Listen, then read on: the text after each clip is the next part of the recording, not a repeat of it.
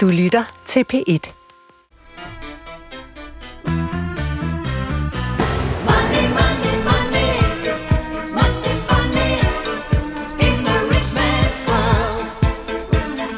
Money, money, money, always sunny in the rich man's world. Sådan sang ABBA tilbage i 70'erne, men er det egentlig så atroværdigt at være rig, og endda superrig? Hvis nu øh, Anna og Syrine, I vandt en milliard i lotto, vil I så sige det til nogen ud over jeres nærmeste familie? Og hvad vil I egentlig bruge pengene på? Jeg vil gøre alt, hvad jeg kunne, for at mit liv ikke forandrede sig. Og så håber jeg, at jeg vil give en masse væk til folk, der havde brug for det. Kraftforskning, fattige mennesker, alt muligt. Og så vil min mand og jeg tage med Orientexpressen. Det må være topmålet af et luksuriøst lille indslag i livet.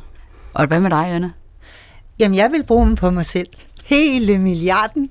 Jeg vil indrette sådan en pengetank, ligesom Joachim øh, von And, og så hoppe øh, ud fra, øh, fra 3 meter vidden. Nej, altså, vi er i Danmark, og derfor, for det første, så vil jeg naturligvis holde helt hemmeligt, at jeg havde vundet de penge for, at andre ikke skulle blive i dårligt humør. Også for din familie? Øh, det ville nok, øh, det, det, det ville nok være, være svært. Nej, det tror jeg. Jeg tror ikke, min familie ville blive øh, misundelig på mig. Jeg tror faktisk, mine børn, at, øh, at de ville forsøge at, øh, at holde formuen i familien. Det ville dog ikke lykkes dem. Og det ville det ikke, fordi at øh, vi har jo, hvad vi skal bruge. Så jeg håber, at det, jeg vil gøre, det var, at jeg vil øh, give en masse penge til ukrainerne, en halv milliard til ukrainerne, som har brug for våben lige nu både USA og øh, muligvis også øh, EU, øh, svigter dem. Og øh, resten vil jeg give til udviklingen af øh, atomkraft. Danske virksomheder, små danske virksomheder er i gang med at forske i, hvordan man kan lave sådan nogle små flydende atomkraftanlæg, som, som, øh, hvor det er nemt at skaffe sig af med, med brændselstavne. Så det vil jeg bruge hele milliarden på. Jeg tror konkret, at øh, jeg vil købe det her hus uden for Kærteminde, som vi talte om sidste gang. Den der drøm om at trække sig en lille smule tilbage. Jeg vil fortsætte med at arbejde, jeg vil fortsætte med at leve mit liv, sådan som jeg gør i dag, men jeg vil bare gerne have det der refuge. Så vil jeg også donere penge. Det vil jeg gøre til kræftens bekæmpelse, men jeg vil kun sige det til de aller, aller, aller nærmeste. Jeg ved ikke engang, om jeg vil sige det til min søn, så vil han bare få dollartegn i, i øjnene. Nå, har man fulgt lidt med i tv-serier som Succession, Exit og Trust, så vil man have bemærket, at det superrige liv også er det super ulykkelige liv. Og bedre ser det heller ikke ud, hvis man øh, går til litteraturen, hvor rigmanden Jay Gatsby, The Great Gatsby, ender død i sin pool, efter at være blevet forrådt af alle, mens Scrooge i Dickens juleeventyr kun på et hængende hår undgår at dø ulykkelig og ensom, fordi han bliver hjulpet på vej af tre ånder. Og så erkender han, at han har levet sit liv forkert. I betragtning af, hvor mange der higer efter rigdom, er det tankevækkende, hvor få lykkelige rige mennesker, der egentlig er i skønlitteraturen og i populærkulturen. Hvis I kan have eksempler på nogen, der faktisk er blevet enormt lykkelige af at få mange penge, så øh, hit me. Jeg har altså haft svært ved at få øje på dem. Alt det her, det skal vi se nærmere på i dag, hvor vi også skal se på sagen om Nordic Waste, hvor det især er milliardæren Torben Østergaard Nielsen, der er blevet ramt af voldsom forarvelse. Og så skal vi også have et stykke med Blå Castello. Det er jo en dejlig ost, ikke Anna? det er det absolut. Ja, jeg elsker den. Mit navn er Anne-Sophia Hermansen, og med mig her i studiet er to af de klogeste kvinder, jeg kender, nemlig udlandsredaktør Anna Libak og præst Sørine Godfredsen. Velkommen til jer. Vi kender hinanden i forvejen, vi er venner, og når vi mødes, så diskuterer vi alt mellem himmel og jord. Det gør vi også hver uge her nu i øh, programmet Damerne Først. Vi tager et kritisk og nysgerrigt blik på tendenser i vores samtid. Jeg er fast ordstyr på programmet, og i dag skal det som sagt handle om rigdom, om den rige, hvide mand er en udskammet minoritet, og hvorfor vores syn på rige mennesker i det hele taget er så negativt. Velkommen til Damerne Først. Men før vi skal videre til hovedemnet, så skal jeg lige høre, hvad det er, der optager jer for tiden. Syrine?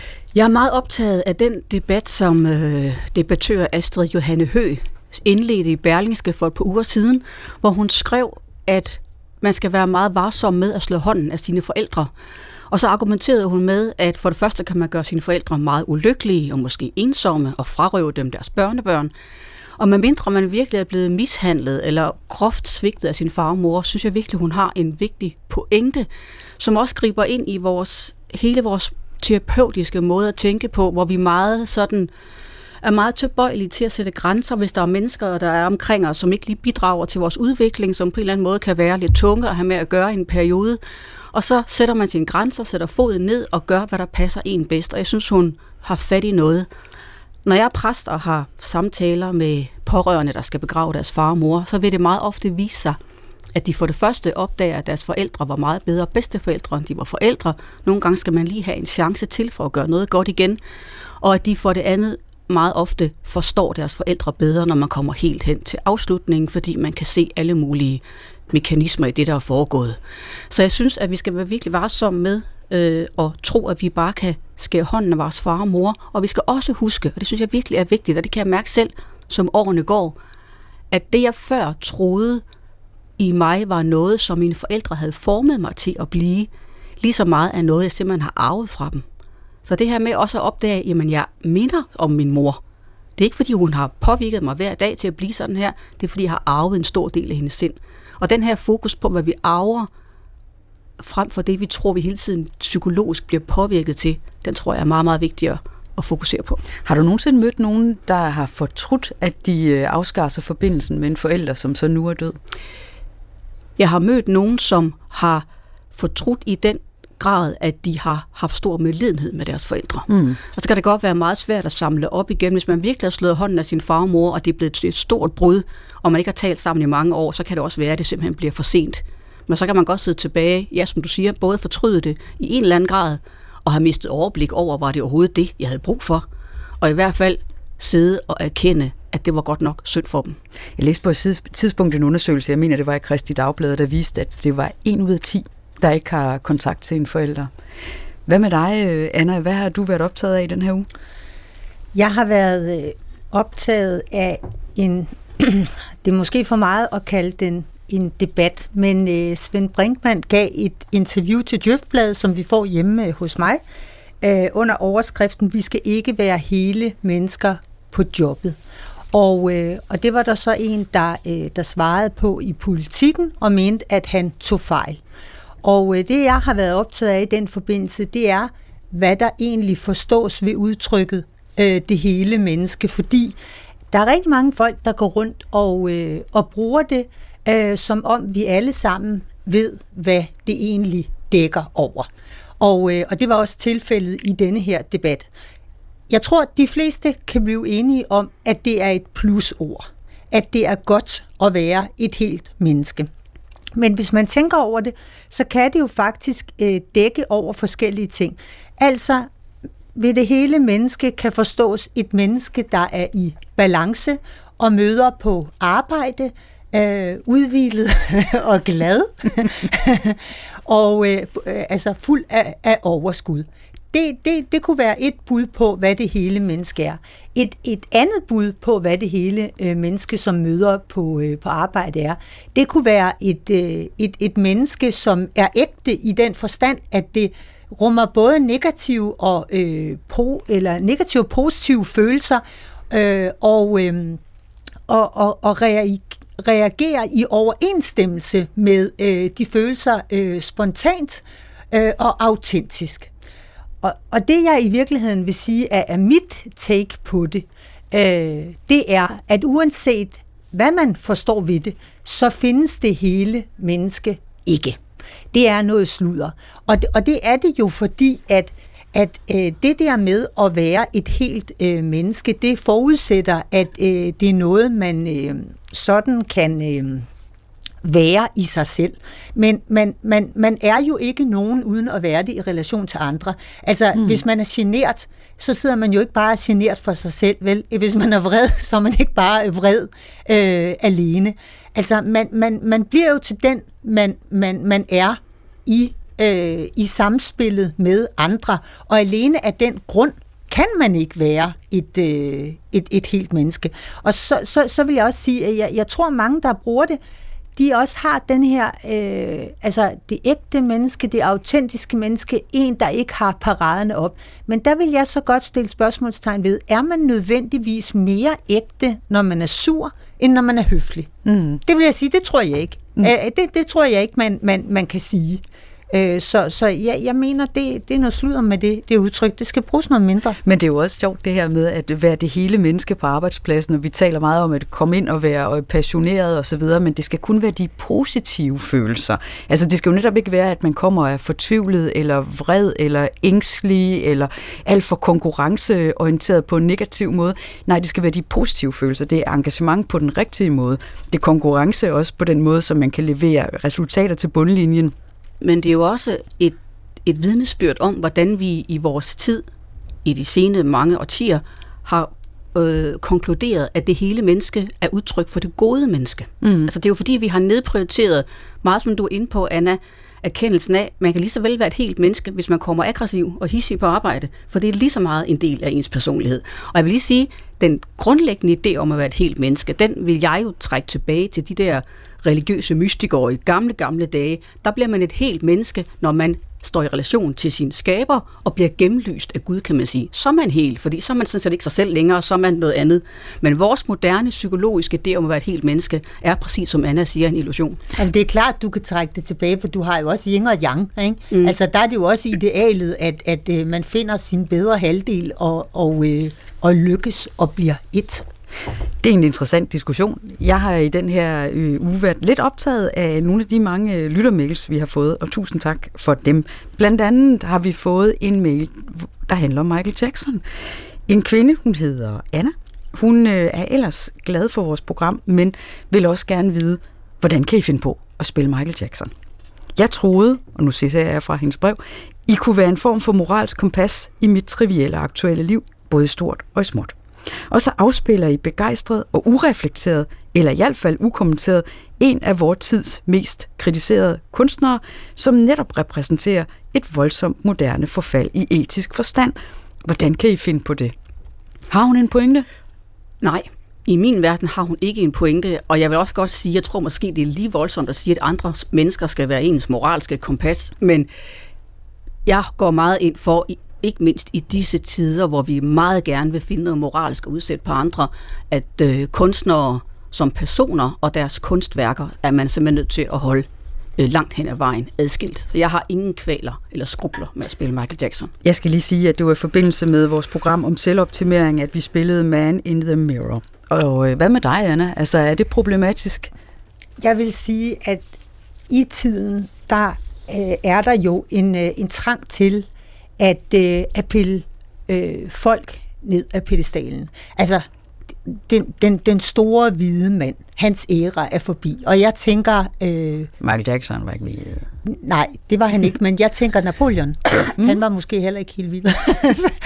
men, øh, og så øh, Bernstein, som måske heller ikke var helt vild, komponisten øh, Bernstein. Og øh, jamen altså, min egen avis har, har lige øh, afsløret, om man så må sige, øh, at Pete Hein heller ikke var verdens bedste øh, menneske, og Churchill øh, skulle have været racist. Og Wagner, lige og der præcis, er også Nietzsche, og Goethe, og de har alle ja, sammen så der er meget, problematiske. Vi går, der er ufattelig meget, vi, vi, vi går glip øh, af, hvis, øh, vi, hvis vi skal...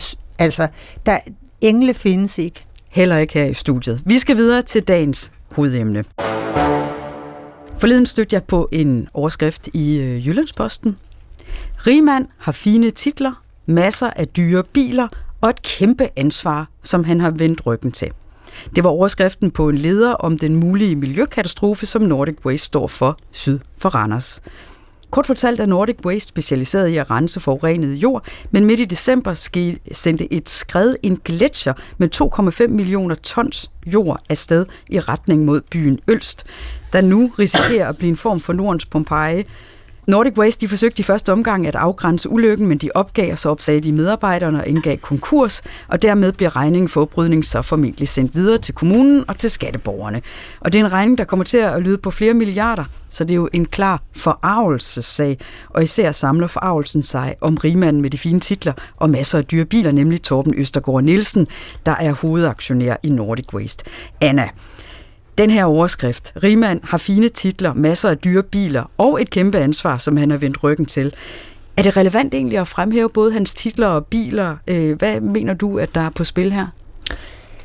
Jamen, det, der er på spil, er jo åbent lyst øh, for alle, og det er, at vi lever i et, et land, hvor det er suspekt at have mange penge, og der er særligt så mange penge, altså 42 milliarder der. Ikke? Jeg, jeg har hørt, at han har øh, væsentligt øh, øh, færre, men altså, så længe han har milliarder, så øh, gør det et vist øh, indtryk på, øh, på de fleste. Og det er klart, at den dom, som, øh, som, som flere øh, ministre var ude og, og fælde øh, over ham, jamen den er udtryk for, at vi kan ikke lide de, lige, øh, de, de rige svin. Fordi den dom blev jo fældet før man overhovedet anede noget om, og det gør man for så vidt stadig ikke, om manden havde noget som helst med den øh, miljøkatastrofe at gøre. Altså det, det blev fremstillet øh, som om, at han har tjent en masse penge på det her, og nu skrider han for regningen. Når virkeligheden er, at han har jo ikke været en del af ledelsen, han har ikke siddet i direktionen, han har ikke siddet i øh, bestyrelsen,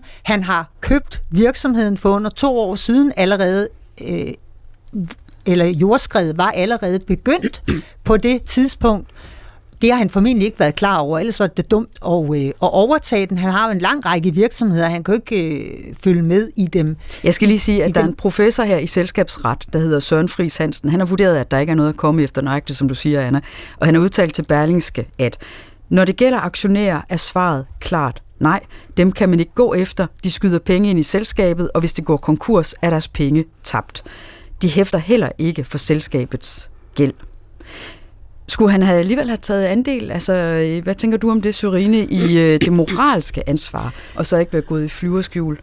Jeg synes, det er uheldigt, at han går i flyverskjul. Øh, jeg er helt med på, at der er formentlig ikke juridisk er noget at komme efter, og at han ikke har øh, sådan indlysende pligt til noget. Men det vil jo være et smukt træk af et menneske med rigtig mange penge og med en eller anden grad af berøring med den her sag, og stille sig frem at sige noget, tale om det, og sige, hvis jeg, jeg vil godt i en eller anden grad medvirke til, at der bliver ryddet op. Det, jeg synes, det er skidt, at han forsvinder. Jeg er enig med Anna i, at de der politikerudmeldinger har været virkelig pinlige, og Jakob Engel Schmidt, der går ud og siger, at han burde skamme sig ved at gå på gaden, det er altså under lavmålet for, hvordan politikere bør tale i det her land. De skal altså holde et andet niveau og holde tingene adskilt, og ikke mindst deres følelsesliv, og ikke mindst deres øh, forsøg på at indønde sig hos en forarvet befolkning. Men derudover, så vil jeg godt sige, at jeg synes virkelig, der er grund til at være på vagt over for rige mennesker. Det, det, er, altså, det er altså en grunderkendelse i vores øh, psykologi og i vores kultur, at der er noget suspekt ved at være meget rig. Det behøver så ikke betyde, at alle rige mennesker er suspekte, men at man udefra set har en sund skepsis over for rige mennesker, det synes jeg er helt naturligt. Det har jeg selv. Og når jeg ser et menneske posere foran 50 sportsvogne, eller hvad meget det var, han står foran, så tænker jeg med det samme, inde i ham er der noget, jeg formentlig ikke vil bryde mig om. Nej, hvorfor tænker du det? At, Fordi der er noget meget primitivt ved at vise sin rigdom frem. Og der er den mulighed, at når et meget rigt menneske blærer sig med sin rigdom, så er, der, så er det umuligt, synes jeg, ikke at få den tanke, at der er noget andet, han kompenserer for, og at han muligvis har en element i sin personlighed, der er så pakket ind i grådighed og forfængelighed og øh, øh, øh, trang til at stille sig frem, at det vil præge hans personlighed i det hele taget. Men Torin, du har lige siddet og sagt før, altså det er ikke fem minutter siden, du sad og sagde i det her studie, at vi lever i en tid, hvor øh, vi dømmer hinanden hårdt moralsk. Altså, der må man sige, at der går du selv foran i denne her sag. Og det siger jeg, fordi når, når du siger, at det ville have klædt ham at træde frem, han har ikke haft noget med driften at gøre. Ved du, hvem det ville have klædt at øh, træde frem? Altså, ledelsen af virksomheden, ja, men der er ikke en mand, der ikke har haft en skid med det at gøre. Altså, jeg tror, at mange mennesker ikke er klar over, hvad øh, det vil sige at være aktionær. Så derfor vil jeg gerne give mig selv øh, som eksempel, i det jeg gerne vil gøre opmærksom på, at nej, jeg har ikke en milliard. Øh, for nogle år siden, da der var negativ rente, der blev jeg rigtig træt af, at, øh, at, at det skulle koste mig penge at have dem i banken. Så derfor så købte jeg, ikke særlig mange, aktier i FL Schmidt. Grunden til, at jeg valgte FL Schmidt, det er, fordi jeg læste, øh, at de havde opfundet sammen med øh, DTU noget grønt cement. Altså, de var begyndt at, øh, at erstatte noget af, af, af kalken i øh, cement med ler, og at det førte til mærkbart øh, mindre CO2-udledning, og at det var noget, de kunne eksportere til andre lande, blandt andet til Frankrig. Og så tænkte jeg, det vil jeg godt støtte, den grønne omstilling. Men, kære venner, lad os nu sige, at om 10 år, så sker der det, at det viser sig, at den her cement, den forvidrer, og så ser vi broer styrte øh, øh, sammen, og øh, dæmninger og hvad som helst overalt. Skal journalister så ringe til dig? Skal de ringe til mig og sige, Anna, hvad fanden har du gang i? Det var ikke godt, at du investerede i det. Det burde du ikke gemme dig for offentligheden. Det er jo det, der er virkeligheden for aktionærer. Du er jo også aktionær formentlig, hvis du har en pensionsordning. Det ved du godt, ikke? Det gør jeg sandt at sige ikke. Men jeg, men jeg synes også... Jeg, synes også, Jeg kan vi- afsløre, at Serine ser meget parfud lige nu. Ja, jeg synes Så også, at vi, "Ej, er det?" jeg synes også, vi, vi, vi, er, vi skal holde tingene lidt mere adskilt, Anna. For selvom du er aktionær, er du jo ikke meget rig. Det er det, jeg- det, er det jeg taler om. Det er, jeg synes bare ikke, vi kan komme bort fra, penge gør noget ved mennesker. Men Sørine, du Det- kan jo ikke gradbøje lån, at fordi man har mange penge, så er lån ikke lige for alle, fordi så er den pludselig meget mere rig, lige her i det her tilfælde, Det at vi har at gøre med en milliardær. Bestemt heller ikke. Og jeg indledte også med at sige, jeg ved godt, der ikke er noget juridisk at komme efter. Men jeg siger bare, at det er ikke mærkeligt, at mennesker generelt har en intuitiv skepsis over for rige mennesker, fordi historien har vist, at penge gør noget ved os. Har du så intuitivt den forestilling, at hvis man så er meget fattig, er man nok også meget god? Nej, det har jeg ikke, for alle mennesker rummer både det onde og det gode, men fattige mennesker har ikke mulighed for at tillægge sig samme vaner som rige mennesker. Jeg er nødt til at sige, da jeg var sportsjournalist på det frie aktuelle i sin tid og skrev rigtig meget om fodbold og håndbold, der begyndte udviklingen at gå i retning af, at fodboldspillere blev meget rige, og i dag tjener Christian Eriksen i Manchester United i England 68 millioner om året. Den bedste håndboldspiller tjener omkring, Mikkel Hansen tjente cirka 3 millioner, da han spillede i Paris. Det er en del af forklaringen på, at fodboldspillere og håndboldspillere udvikler sig vidt forskellige i de her år. Fodboldspilleren er blevet blaserte, mistroiske, tilbageholdende, taler kun i fraser og er blevet sådan en slags varer på en hylde, hvor de hele tiden værner om sig selv. Håndboldspillerne er venlige, imødekommende, afslappede og er i kontakt med deres Men det tror jeg, du, det kan du have fuldstændig ret i. Og jeg siger sandelig heller ikke, at vi skal opskrive gode mennesker, eller rige mennesker til at være bedre mennesker. Jeg siger bare, at vi kan jo kun øh, dømme den, den enkelte, mm. når vi kender øh, sagens substans. Og Helt det enig. gør vi ikke her. Altså, du, du, kan, du kan ikke konkludere, at han er et ondt øh, menneske. Det har jeg heller ikke gjort. Nej, Men der er tit nogle fordomme på spil, også lidt hos dig, øh, Sorine, når det kommer til særdeles velhavende mennesker. Her er et postulat. Superrige mennesker er den eneste minoritet, det ikke er synd for, i en verden, hvor det ellers er synd for alle minoriteter. Det er fordi, det er ikke synd for dem. De har et privilegeret liv, de har haft muligheder, kræfter og viden og alt muligt andet til at skaffe, skaffe sig rigtig mange penge. Så det, det er ikke synd for dem. Men en anden ting, jeg også synes i denne her sag, det er, at, at øh, fordi man rettede spotlyset mod ejeren, og så entydigt lagde skylden på ham, så, så gled spørgsmålet om det offentlige ansvar i baggrunden. Og det synes jeg ikke er i orden. Det er mm. klart, det er virksomheden, og det er klart, det er virksomheden, der bærer hovedansvaret, men det er jo kommet frem, at øh, Randers Kommune ærligt talt har opført sig mærkværdigt i denne her sag. Jeg så den pressekonference, hvor de skulle forklare sig øh, forleden dag. Og her fremgik det jo, at de har kun pligt til, ifølge loven, at aflægge et kontrolbesøg. Et kontrolbesøg i løbet af tre år. Der havde været 17. Tyder det lige på, at den kommune var bekymret? Ja, det gør det. Udfærdigede de så nogle rapporter, som de har pligt til ifølge Miljøstyrelsen? Der skal de jo offentliggøre de rapporter efter et kontrolbesøg. Nej, de gjorde. Ej, ikke en eneste gang har de gjort det. Med tilbagevirkende kraft har de nu siddet og skrevet de øh, rapporter, og grunden til, at de skulle have foretaget, øh, eller de skulle have, have dokumenteret deres besøg, det var jo fordi, at udforstående så havde mulighed for at se, jamen foregår alt som det skal. Og for at det ikke skal være løgn, så var der jo flere af byrådspolitikerne, blandt andet ham, der hedder Anker Bøje, der er socialdemokrat, øh, borgmesteren også øh, socialdemokrat, som sidder i teknik- og miljøudvalget, og han havde jo advaret, sammen med nogle andre i byrådet, havde han jo advaret om, hallo, der er risiko for øh, jordskred. Så der er Det var meget, der tyder ignoreret. på, at øh, der er politikere her, der har sovet i timen, men hvor det bare er nemt måske at udpege en søndebuk, som så bliver Torben Østergaard Nielsen i stedet for. Indledningsvis så nævnte jeg tv-serierne Exit og Succession og Trust som eksempler på øh, populærkulturens øh, negative skildringer af rige mennesker. Kan I komme i tanke om nogle positive skildringer af meget rige mennesker i kulturen? Meget rige er måske svært, men jeg har tænkt en del over den biskop i den store roman De Elendige. af Victor Hugo, som jo får besøg af straffefangen, romanens hovedperson, Jean Valjean, som opsøger ham i bispegården og får lov at sove der om natten og takker for gæstfriheden ved at røve biskopens sølvtøj og flygter. Så bliver han bragt tilbage af politiet, som siger, her har du dit sølvtøj tilbage. Og så siger biskoppen, nej, nej, nej, nej, jeg har givet ham det. Og husk lige, min gode ven, du skal også have mine lysestager med. Så sender han ham sted, og det gør han med ordene om, at nu har han købt ham. Han har brugt sin nok begrænsede rigdom, men stadig sin rigdom til at købe ham. Og derfor så siger han, ja, nu har jeg draget dig bort fra de mørke tanker, nu skal du tilhøre det gode. Så det er et eksempel på en velhavende, privilegeret, højstatusmand i samfundet, som bruger sin rigdom til at købe et andet menneskes Jeg kommer sjæl. i tanke om, der er jo også Dumas øh, Grevene Monte Cristo, som efter han har udholdt 20 år i spjældet, øh, hvilket øh, er en kæmpe uretfærdighed, så finder han en stor guldskat, og er faktisk også i stand øh, både at styre sin blodtørst og at styre sin øh, formue. Altså, Exit- jeg har også nogle danske eksempler. Mm?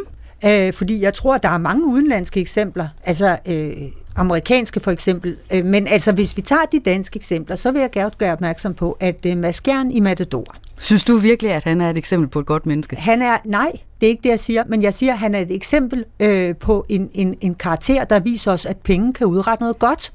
Fordi at det han jo, øh, han bliver selv øh, rig, men han gør også byen Korsbæk en tjeneste. Det, og, det, jeg synes øh, ellers, han er et ret godt eksempel på en, Ja, en succesfuld iværksætterskikkelse, som er ret forarmet rent øh, menneskeligt. Ja, absolut. Han er en knudmand, men det ændrer ikke ved, at, at øh, på spørgsmålet om, kan det altså i litteratur og i film portrætteres som om, at penge kan udvirke noget godt, og at det, at folk bliver rigere, kan gøre, øh, nej, jeg er ikke færdig, kan Jeg gøre, ikke noget. Øh, nej, godt, øh, kan, kan, kan gøre noget godt for samfundet, så er det et eksempel. Et andet eksempel, vi har, det er Borgen. Der er et tidspunkt, hvor at... Øh, Birgitte Nyborg, hun øh, ikke længere er i Folketinget. Der kan I godt huske, at hun rejser rundt og lever på første klasse. Hun øh, har en række bestyrelsesposter, og øh, så vidt jeg husker, en udenlandsk kæreste, og det portrætteres som om, at øh, hun, hun egentlig lever i sus og i dus. Og hvordan kan det gå til, at, øh, at hun stadig kan være øh, helten? Altså, Jamen det tror jeg, fordi det er Adam Prise, der er radikal, og radikale har normalt ikke noget øh, imod, øh, at øh, folk tjener penge, der er for hovedforfatter på den øh, serie. Anderledes kan jeg ikke forklare det. Og så det, at det jo snart slutter, og hun går tilbage i politik. Exit, bare lige kort, øh, handler om en flok derangerede norske finansmænd, øh, nogle børnevoksne, mens Trust efter sine er baseret på den amerikanske oliemagnat. Jean-Paul øh, Gettys liv, han var også engang den rigeste mand i verden, ligesom mediemogulen Rupert Murdoch øh, er den person, som Succession er, er inspireret af. Det er bare lige for at præcisere den del. Jeg har fundet en ret interessant undersøgelse af, hvor forskelligt vi ser på rigdom, rigdom afhængigt af, hvor vi bor. Det er et omfattende norsk studie fra 2022, der viser, at i 49 ud af 60 lande mener flertallet, at rigdom, det er ligesom dig, Sorine, kan kobles til selviskhed. Kun i syv lande er man overvejende uenig i, at der er en sammenhæng mellem rigdom og selviskhed. Forskerne de noterer sig et gennemgående mønster, og det er, at i fattige lande med meget korruption og svage offentlige institutioner, der er det særligt udbredt at se rigdom som et resultat af selviskhed og kynisme. Det er for eksempel i Indien, Pakistan, Bangladesh, Afghanistan, der var der flest, der var enige i, at der er en kobling mellem rigdom og selviskhed, og det omvendte, at der ikke er en kobling, det var så i USA, Kanada, Australien og Holland. Danmark har ikke indgået i øh, den undersøgelse. Anna, du er udlandsredaktør, du har jo stor indsigt i øh, globale forhold. Hvordan ser man på rigdom i øh, USA kontra i Danmark? Der ser man anderledes på det, og det er der øh, skal man også historikere, som har et, et bud på, øh, hvorfor. Altså hvis jeg først lige siger, hvordan man ser på det, så prøv og øh, tænk på den disput, der var mellem Trump og journalisterne om, hvor rig han var. Han ville ikke lægge sine fra, selvangivelser frem, fordi han sagde, jeg er meget rigere, end I tror, og de ville se dem, fordi de ville vise, at han var fattigere.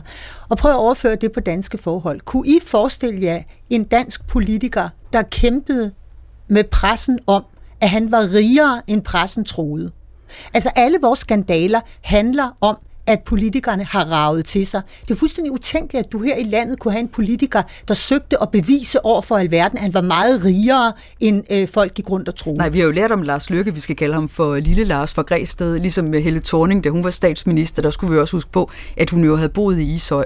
Altså så det tværtimod var sådan den anden vej Fuldstændig. godt Og, eksempel. og grunden til det er jo, fordi det er der jo øh, øh, altså forsket i, eller fremsat teorier om. Der er en kirkehistoriker, der hedder Martin øh, Svarts øh, Lausen, og Uffe Østergaard har også øh, ytret sig øh, derom, som jo påpeger, at hvis vi tager de kristne lande, så er vi jo ikke, øh, har vi jo ikke nødvendigvis den samme, øh, de samme kristne anskuelser. Heller ikke i de protestantiske lande. Og øh, her har man lagt vægt på forskellen mellem os i Danmark, der er lutheranere, og i USA, hvor man er kalvinister. Det, hvad betyder det? Øh, altså nu er der jo sikkert mange, der vil sige, at vi tror ikke på en skid, men her skal man forstå, at det er den kulturelle påvirkning, der tales om. Og der er det sådan, at, øh, at i USA, der øh, Calvin havde en forestilling om, at folk, at Gud havde øh, valgt på forhånd, hvem der skulle frelses, og hvem der var dømt til fortabelse. Og det er klart, at det kunne den enkelte ikke gøre noget som helst ved. Men det var bare så udholdeligt for folk, den tanke, at nogen øh, var, var, var dømt til fortabelse, og andre øh, til øh, at komme i paradis, at de begyndte at lede efter tegn på, at de var de udvalgte. Og mm. sådan blev nummer to af den tør første taber født. I den forstand, at rigdom blev, selvom det jo slet ikke var Calvins intention med det, blev et tegn på Guds nåde. Sådan er det jo ikke i Danmark, hvor vi ikke tror på, at vi selv, at, at Gud har øh, nødvendigvis øh, besluttet øh, sig. Det ved Syrine mere, mere Jeg kan se, Sorine, du har taget øh, din, øh, din ven øh, Luther med. Jeg har taget hans store katekismus med, og det har jeg, fordi at der står lige præcis øh, det modsatte af, hvad Anna siger. Fordi, præcis som Anna siger, at Luther var jo ikke kalvinist, men lutheraner. Det ligger i navnet. Og for Luther i hans udlægning af det første bud, af det ti bud, som jo hedder, du må ikke have andre guder, der fremhæver Luther mammon, altså penge, som den allerstørste afgud, der findes. Og det er den, der gør, at mennesket retter hele sit hjertes hengivenhed mod penge. Og derfor så er penge i luthersk forstand langt hen ad vejen af det onde, fordi det trækker opmærksomheden væk fra det sande Guds forhold. Så det er fuldstændig korrekt, og man må også sige, at i det nye testamente er der stort set ikke noget godt at sige om rigdom. Man husker den her fortælling om en mand, der kommer og spørger Jesus, om han, og hvad der skal til for at komme i himmeriget, og så siger Jesus, du skal overholde loven, og du skal gøre det og det, og udøve næste kærlighed. Og så siger han, det gør jeg alt sammen. Og så siger han, og så skal du gå hen og forære din formue bort. Og så står der bare, øh, at han gik derfra, for han var meget rig. Så han kunne simpelthen ikke stille noget op. Og det er fordi, der ligger i den kristne lutherske forestilling dette, at hvis mennesket skal give køb på sin rigdom, så vil det komme til at give køb på det, som det selv har skabt, og identificere hele sin personlighed med. Den rige mand, det rige menneske, er et med sin egen præstation, og skal man give sin rigdom bort, så går ens personlighed i spåner. Derfor kan man ikke, ifølge evangeliet og ifølge Luther, som han udlægger det, øh, være både øh, på vej ind i himmeriget og i frelsen, som Anna taler om, og klamre sig til sin formue. Hmm. Vi skal tilbage til det her med øh, også øh, danskernes forhold øh, til rigdom. Og øh, Anna, for et par uger siden, der blev du genstand for en øh, shitstorm, eller det vil være et par måneder siden, fordi du i programmet News Co. havde sagt følgende på en gang og lyt med her. Anna, koster det øh, børnefamilier om måneden, de her prisstigninger, der har været? Er det den enkeltes ansvar at løse det med madplaner, eller hvad man nu ellers vælger at gøre, eller er det op til samfundet at hjælpe i den her øh, tid? Ej, ja. altså nu er det ikke en sultkatastrofe i Danmark, øh, vi, vi, vi står overfor. Øh, det der jo er, det er, at de fleste øh, danskere har faktisk for højt øh, BMI. Det vil sige, at der er flere overvægtige end normalvægtige. Og det er jo oplagt at bruge øh, prisstigningerne som en, en mulighed for at tabe sig lidt. Øh, altså jeg, når jeg selv handler ind, så er jeg faktisk tit overrasket over, øh, hvor billigt du kan få mad. Altså min datter lavede øh, risengrød i går. Det er ret billigt. Det kan jeg øh, selv øh, byde ind med. Ikke? En Blue Castello koster ofte 20 kroner, øh, hvis I kender den ost. Den smager Kom den i glimrende. risengrøden? Nej, dog ikke. Nej, det var jeg også Du kunne næsten blive sådan en poster girl for, for Blå Castello. Hvad øh, handlede den shitstorm om, som du selv ser det? Jamen, den handlede om, at man ikke må gøre grin med penge i Danmark. Altså, det man skal vide, det var, at øh, forud for den øh, løsluppende samtale, der gik et meget, meget langt indslag, hvor en, øh, en dame der så vidt jeg kunne se tilhørte den, øh, hvis ikke velstillede middelklasse, så i, i hvert fald nogenlunde velstillede middelklasse. Hun øh, fortalte om, men hvordan kunne man overleve, at, øh, at fødevarepriserne var steget. Og kom med råd som øh, at bruge fryseren øh, lidt mere. Hun forudsatte, at folk havde en fryser og spise mere øh, restemad og, og, og andre ting. Og så bredte der sig i studiet sådan en stemning af, at landet stander i vonde, og sultkatastrofen står for døren. Og, øh, og så fik jeg, måske fordi jeg er udlandsredaktør, og jo øh, beskæftiger mig meget med, hvordan øh, folk har det i andre lande. Jeg nævner Gaza, jeg nævner Ukraine, ja. At øh, så fik jeg lyst til at sige, at hvorfor løser vi ikke det ene problem, det med overvægt, øh, altså benytter vi ikke lejligheden til at, at, at løse det ene problem med det andet, sådan, så vi bare øh, spiser lidt, øh, lidt mindre. Og det, øh, at det var vist mest mig, fandt jeg så efterfølgende ud af, der synes det var sjovt. Lærte den shitstorm dernede? Ja, men det gjorde den. Altså, den lærte mig, at der er mange, der synes, at Blue Castello er en dårlig ost.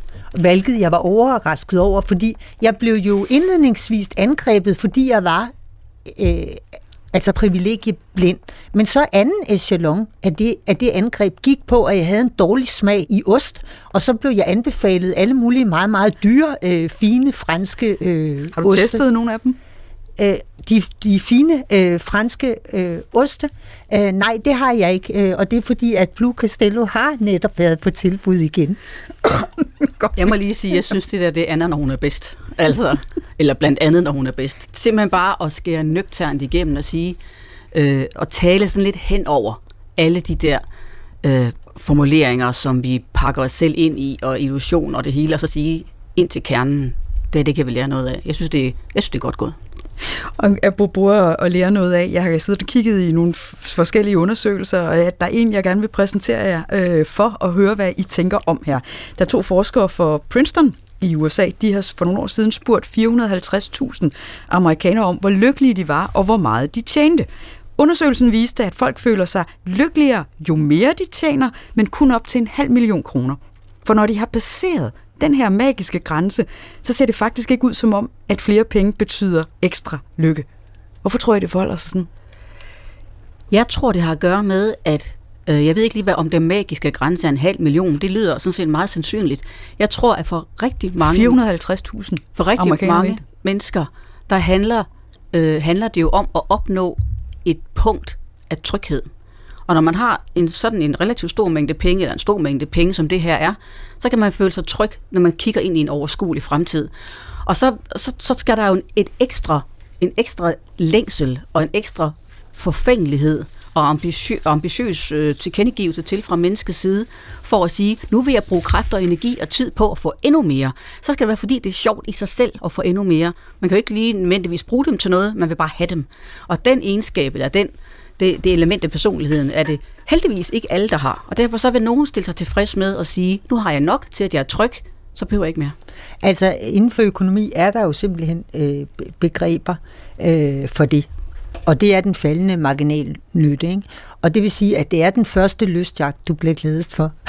Nummer 50, med den kan det nærmest være det, lige det meget. tror jeg, der er nogen, der har glemt at sige til Torben Østergaard Nielsen. Altså, det er kun den første bil, du Jamen er rigtig faktisk glad for. var det også sådan, at samfundsforskere, jeg jo læste statskundskab, på den baggrund forudsagde, at der ville komme et eller andet punkt, hvor folk havde fået stillet alle deres øh, behov, og så ville begynde at øh, interessere sig mere for bæredygtighed end for vækst. Øh, det har de jo så senere måtte erkende, at det ikke er tilfældet. Men jeg, jeg føler mig lige pludselig bekræftet, og det er jo vidunderligt, fordi netop når et menneske adskiller sig ved ikke at have nok, når man er tryg, men vil have mere, fordi man vil have mere, så det er der, der det kendetegner nogle mennesker. Det kendetegner måske også ham, der stiller sig op med sine mange sportsvogne. Og derfor så vil jeg Så går man ind i en dødssynd. Derfor så vil jeg, det, det gør man i høj grad, og derfor så vil jeg citere mig selv fra tidligere, at der er grund til, når sådan et menneske stiller sig frem og overveje, hmm, jeg vidst, hvad der er med hans personlighed, fordi han ikke er en af dem, der har der stopper der, hvor man sådan set egentlig har nok. Ej, men det, jeg mener, at gærighed kan, kan findes på mange planer. Mm. Altså, den er bare meget øh, synlig, når det drejer sig om materiel øh, agerighed. Men inden for alle områder, er der da øh, agerighed. Så jeg synes, at, at øh, det er lidt urimeligt at, at, at single øh, netop en, en bilpark ud. Ikke? Altså, du, du, kan jo, du bliver ved med at skrive bøger, for eksempel. Det kunne man godt kalde intellektuel agerighed. Ikke? Bestemt. Altså, Ja, og derfor så vil jeg også virkelig sondre mellem materiel agerighed og rigmandsagerighed og åndelig, intellektuel, øh, almindelig nysgerrighed i verden og så videre, og kærlighedsagerighed, hvad ved jeg. Der er jo forskel på, hvad man er agerig i forhold til. Mm. Og det er mere nobelt, altså med den intellektuelle øh, agerighed. Absolut. Jeg, jeg, smider, heldigvis. jeg smider lige endnu, ja, for os. Jeg smider lige endnu en undersøgelse i hovedet på, det er også den sidste, det lover jeg. Det er, fordi jeg synes, det er øh, mega interessant, at i 2013, så er der en, ræk, en lang række forskere, der har spurgt amerikanske øh, borgere, om de helst vil tjene 50.000 kroner og bo et sted, hvor den gennemsnitlige indkomst er 25.000 kroner, eller om de helst vil tjene 100.000 kroner, og så bo et sted, hvor den gennemsnitlige indkomst er 200.000. Og det viser sig, at mange de foretrækker den lave indkomst, hvis bare de tjener mere end naboen. Hvad fortæller det om os? Jamen, øh, det fortæller, at vi hellere vil være en stor fisk i en lille sø, end en lille fisk i en, øh, en stor sø. Nej, men det er jo grunden til, at så mange russere i dag for eksempel går rundt og, og siger, at alting var bedre dengang øh, i sovjettiden, fordi der var vi alle sammen øh, lige fattige. Jeg har dog øh, talt med tilstrækkeligt mange økonomer om det her, til at vide, at de praler af, at, at øh, når man spørger folk, vil I gerne have en, øh, altså vi vil gerne have øh, 100 kroner nu, hvis, hvis øh, jeres øh, nabo får øh, 200 kroner, eller vi foretrækker, at ingen af jer får noget? Så siger alle undtagen økonomer, at så de foretrækker, at ingen får noget. Heller det, end at naboen får øh, meget mere. Det lyder jo umiddelbart øh, småligt, altså, men, men omkring kapitalformer, der er penge jo kun en af dem, der er en hel række andre. Erotisk kapital, der er kulturel kapital, social kapital. Skønhed er jo også øh, en øh, form for kapital. Provokerer skønhed os lige så meget som penge? Jeg, jeg tror, at det gør det. Altså, jeg, jeg tror, at uh, Dias, hele den debat, der har været nu, øh, når den blev så voldsom... Altså Katrine Dias. Ja, Kat- ja. Katarina Dias. Og dermed siger jeg ikke, at, øh, at det er i orden at øh, plagiere, slet ikke. Men øh, jeg øh, Jeg tror, vi lige skal minde øh, lytterne så om, at Katrine Dias er influencer og var tidligere litteraturanmelder på øh, Berlingske, og der har været en diskussion om, hvorvidt hun har plagieret eller ej, og der går, foregår også en, øh, pågår en undersøgelse for Berlingske, som endnu ikke er afsluttet. Ja, og det, jeg har været overrasket over i den øh, forbindelse, det er, øh, hvor, hvor al- alvorligt altså øh, det er blevet taget. Det, eller hvordan skal jeg udtrykke det, at, at det har stedkommet så stor en debat, for det ville jeg egentlig have troet, hun var for en inferiør figur til, for at være helt øh, ærlig. Ikke fordi, at jeg synes, det er i orden at plagiere. Jeg er lige så øh, meget imod det som alle andre, men mere det, at jeg troede ikke, hun havde en, en vægt øh, og en fylde i samfundsdebatten, som kunne godt gøre hele sider i øh, alle de, de store aviser. Men tror- Når det sker, så tror jeg, det er fordi, at det er to kapitalformer, øh, hun øh, altså øh, så at sige øh, Kombinerer Ja. det så kulturel kapital og, og skønhed? Ja, lige præcis. Og det at der er forskellige former øh, for, for, for magt, ikke? Øh, at, at, at der er skønhed, som er en form for magt, og så er der øh, den, det, intellektuelle. Og det, at hun selv har sammenkædet de to ved at skrive åndssvage klummer af typen, man kan sagtens være meget, meget klog, selvom man er meget, meget smuk, ligesom mig. øh, det tror jeg er det, der gør, at hammeren falder så med dobbelt styrke. Hvordan ser du på det, Sorine? Provokerer skønhed lige så meget som penge? Ja, det gør det. Øhm, på en anden måde. Skønhed øh, har man jo ikke nødvendigvis kæmpet for at få. Så skønhed er jo noget, der præger et menneske, som er født med et, et forunderligt held at være meget smuk. Så kan man nogle gange vedligeholde det mere eller mindre godt. Men at være smuk, øh, det er en egenskab, som man har fået i noget gave. Og når et menneske får en sådan gave, som er så betydningsfuld, det ved vi jo, smukke mennesker har det lettere end ikke så smukke mennesker, så vil det afstedkomme stor misundelse, og også, præcis som Anna er inde på, en øh, længsel efter at finde det sted, hvor man kan hakke den smukke ned. Og derfor tror jeg også, at en del af Katrine Dias-sagen, som virkelig også handler om plagiat, som er en alvorlig forseelse, men den handler altså også om, at man fryder sig over, at den her kvinde, som til sydlandet så ud til at kunne kombinere det hele, Ja. gudskelov ikke kunne, fordi så øh, kan vi andre vokse lidt der. Så skønhed bringer øh, stor misundelse frem i os, og især fordi, at de har ikke, ikke engang skulle kæmpe for den. Er der nogle kapitalformer, som ikke provokerer, så får jeg også lyst til at spørge. Ja. Så hvis både skønhed provokerer, kulturel kapital kan provokere, social, penge provokerer, Jamen alt, alt, øh, altså alt der er rigeligt af provokerer. Nej, nej. Øh, mennesker kender om, øh, kæmper om øh, anerkendelse. Det gør de jo. Og, og, og det vil sige, at, at øh, så snart nogen er mere øh, anerkendt end andre, så vil der blive øh, stillet spørgsmålstegn ved det, i hvert fald i åbne demokratiske spørgsmål, øh, samfund som, som vores. Altså, der, der er ikke nogen, der, der tilfalder ikke nogen øh, nogen former for anerkendelse, som ikke er til debat i et demokratisk samfund. Altså hvis, hvis vi lige ser på, hvilke typer af anerkendelse kan der være, jamen der er institutionel magt. Er politikere under angreb konstant? Ja, det er de. Så er der øh, øh, øh, skønhed. Er der en diskussion om, hvorfor nogen ser øh, bedre ud end andre, om de har snydt sig til det eller ej, konstant? Øh, ja, øh, det er der. Så er der øh, intellektuel magt. Øh, det er meningsdannere. Er der oprør mod, at nogle meningsdannere ytrer øh, noget fra andre meningsdanneres side? Øh, ja, det er der absolut. Så er der penge. Er de rige til debat øh, konstant? Ja, det er de absolut. Så er der øh, social kapital, altså en, en netværk. Øh, om man kender de rigtige mennesker, er det genstand for diskussion? Ja, det er det. Altså, der er ikke noget i et demokratisk øh, samfund, øh, der, der er ikke noget tidspunkt, vi ikke diskuterer, hvorfor nogen har mere magt end andre. Og det er nok meget sundt.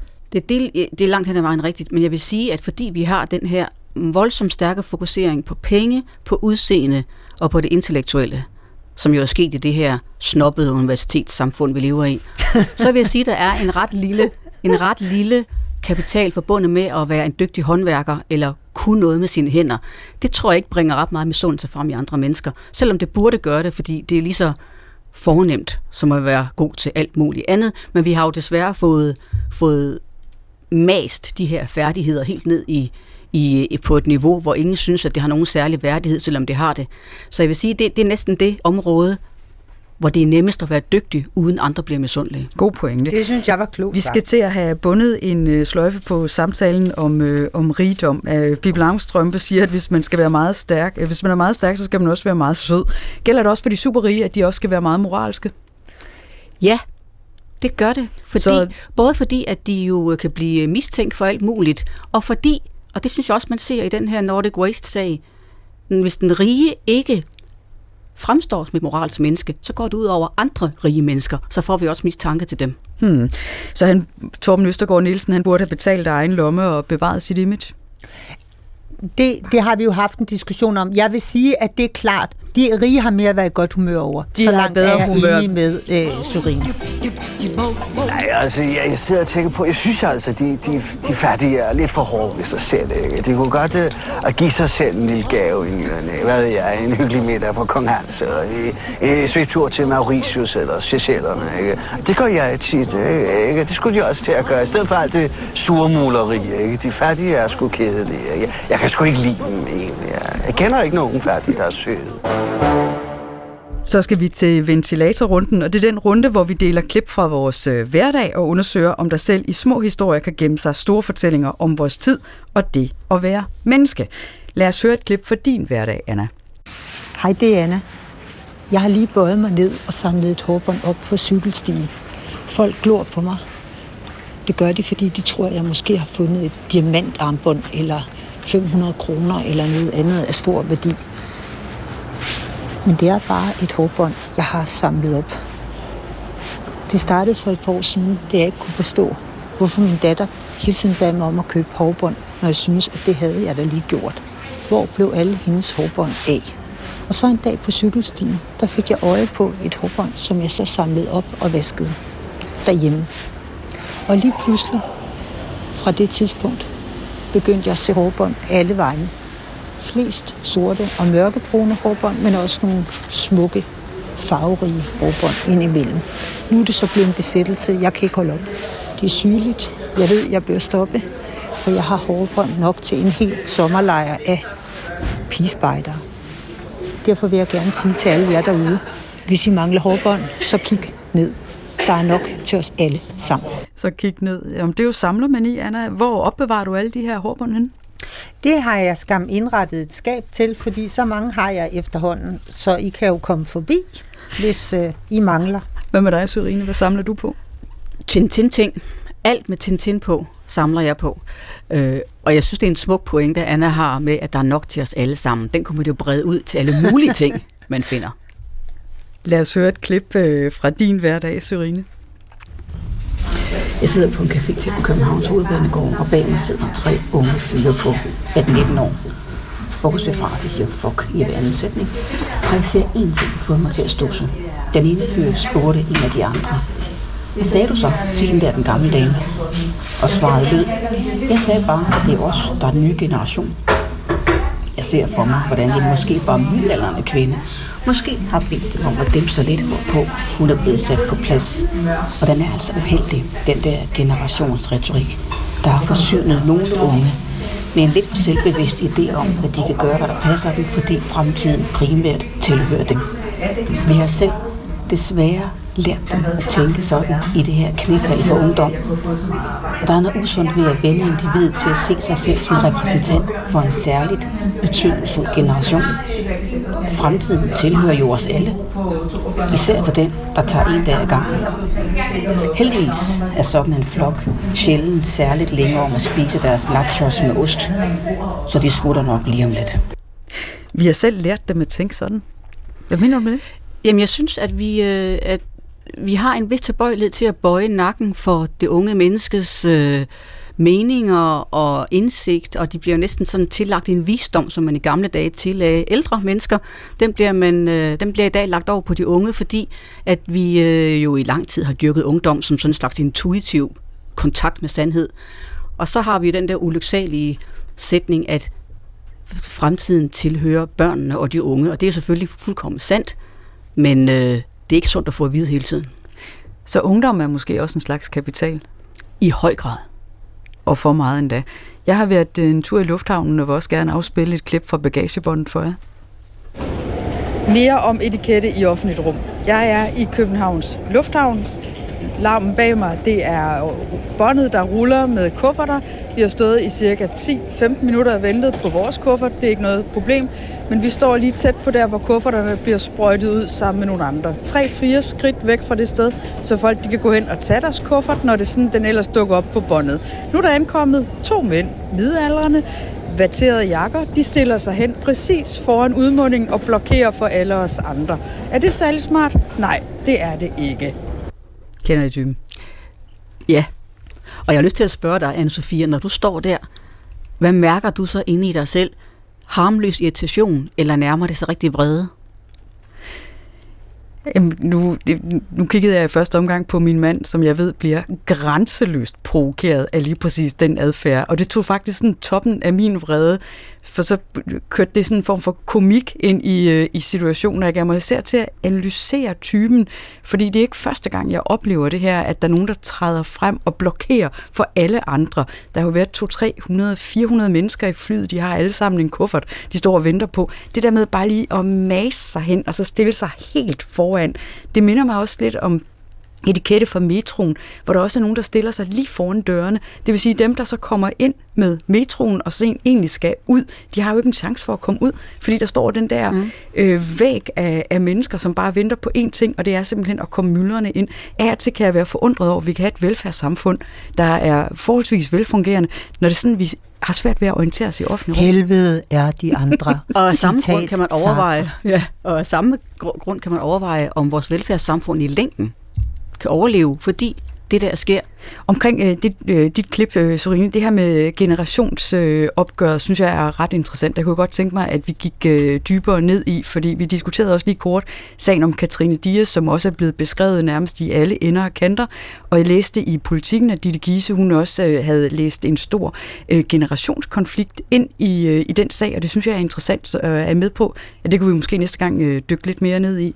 Ja, Absolut. Godt. Kære lyttere, hvis I også har brug for at få luftet noget fra jeres hverdag, hverdag, det kan være store ting eller små ting, så send os en mail eller en lydoptagelse. Vi vil gerne have det med her i studiet og tage en snak om det, og det kan være ting, som ser umiddelbart små ud, men af og til kan man i selv de mindste ting finde store sandheder om tidsånden. Og vi har fået en del post, og det sætter jeg virkelig pris på. Der er en her, som jeg især godt kunne tænke mig at øh, dvæle lidt ved sammen med jer. Det er en, der har skrevet om det at smile som kvinde. Blandt andet skriver hun, jeg har lige opdaget jeres program, og det slår mig, at I alle tre er kvinder, der ikke smiler for at bløde op, når jeg har sagt jeres mening. Jeg ved ikke, hvordan hun i øvrigt kan se det, men det kan man åbenbart også se i et radioprogram. Gider I lige snakke lidt om det? Er det en beslutning, I hver især har taget, og er det noget, I har måttet aflægge? Altså, jeg nævnte jo øh, sidste gang, tror jeg det var, eller også var det øh, forrige gang, at jeg selv havde noteret mig, at kvinder smiler på billeder. Og de kvinder, de omfatter også mig. Altså, jeg tror faktisk ikke, der er, taget et billede af mig nogensinde øh, af en professionel fotograf, hvor jeg ikke øh, smiler. Og øh, jeg kan se, at det, det gør øh, mændene ikke. Vil jeg så holde op med at smile af den grund? Nej, det vil jeg ikke. Jeg smiler videre. Jeg, øh, men øh, jeg synes da, at andre kvinder skal holde op med at smile. Eller de kan smile mindre, så der også øh, bliver nogle øh, sure repræsentanter for kvindekønnet. Nej, jeg mener ikke sure. Jeg mener nogle alvorlige, dybsindige, reflekterede øh, øh, kvinder, som ser tænkt som ud. Når jeg forsøger at lade være med at smile, så ser jeg bare sur ud. Og jeg har forsøgt, så, så det, det tør jeg ikke igen. Det er noget, jeg kan genkende fra mit eget liv. Øh, jeg har nemlig det her resting bitch face, at hvis ikke øh, jeg sådan lige hanker lidt op i min mundvige, så kan jeg også se virkelig olmt ud. Og lytteren skriver videre, at et neutralt ansigt også er blevet et surt ansigt. Og så skriver hun, jeg har kvindelige klienter, der smiler hele tiden, uanset hvad de skal eller oplever. Når de kommer til mig, er det noget, jeg opfordrer dem til at lægge mærke til. Det er vildt at opleve, at kvinderne kommer tilbage, og så fortæller de, hvordan de er blevet talt, øh, taget mere alvorligt, fordi de nu taler med et neutralt ansigt. Hvad er dine tanker, Surina, om det?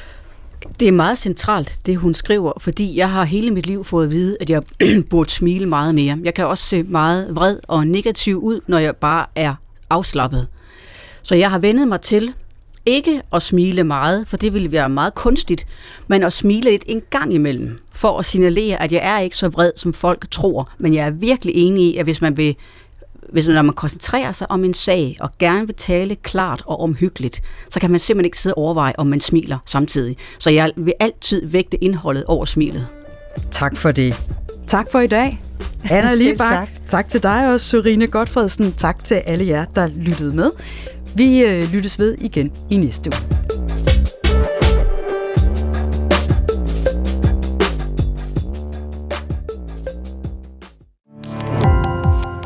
Gå på opdagelse i alle DR's podcast og radioprogrammer. I appen DR Lyd.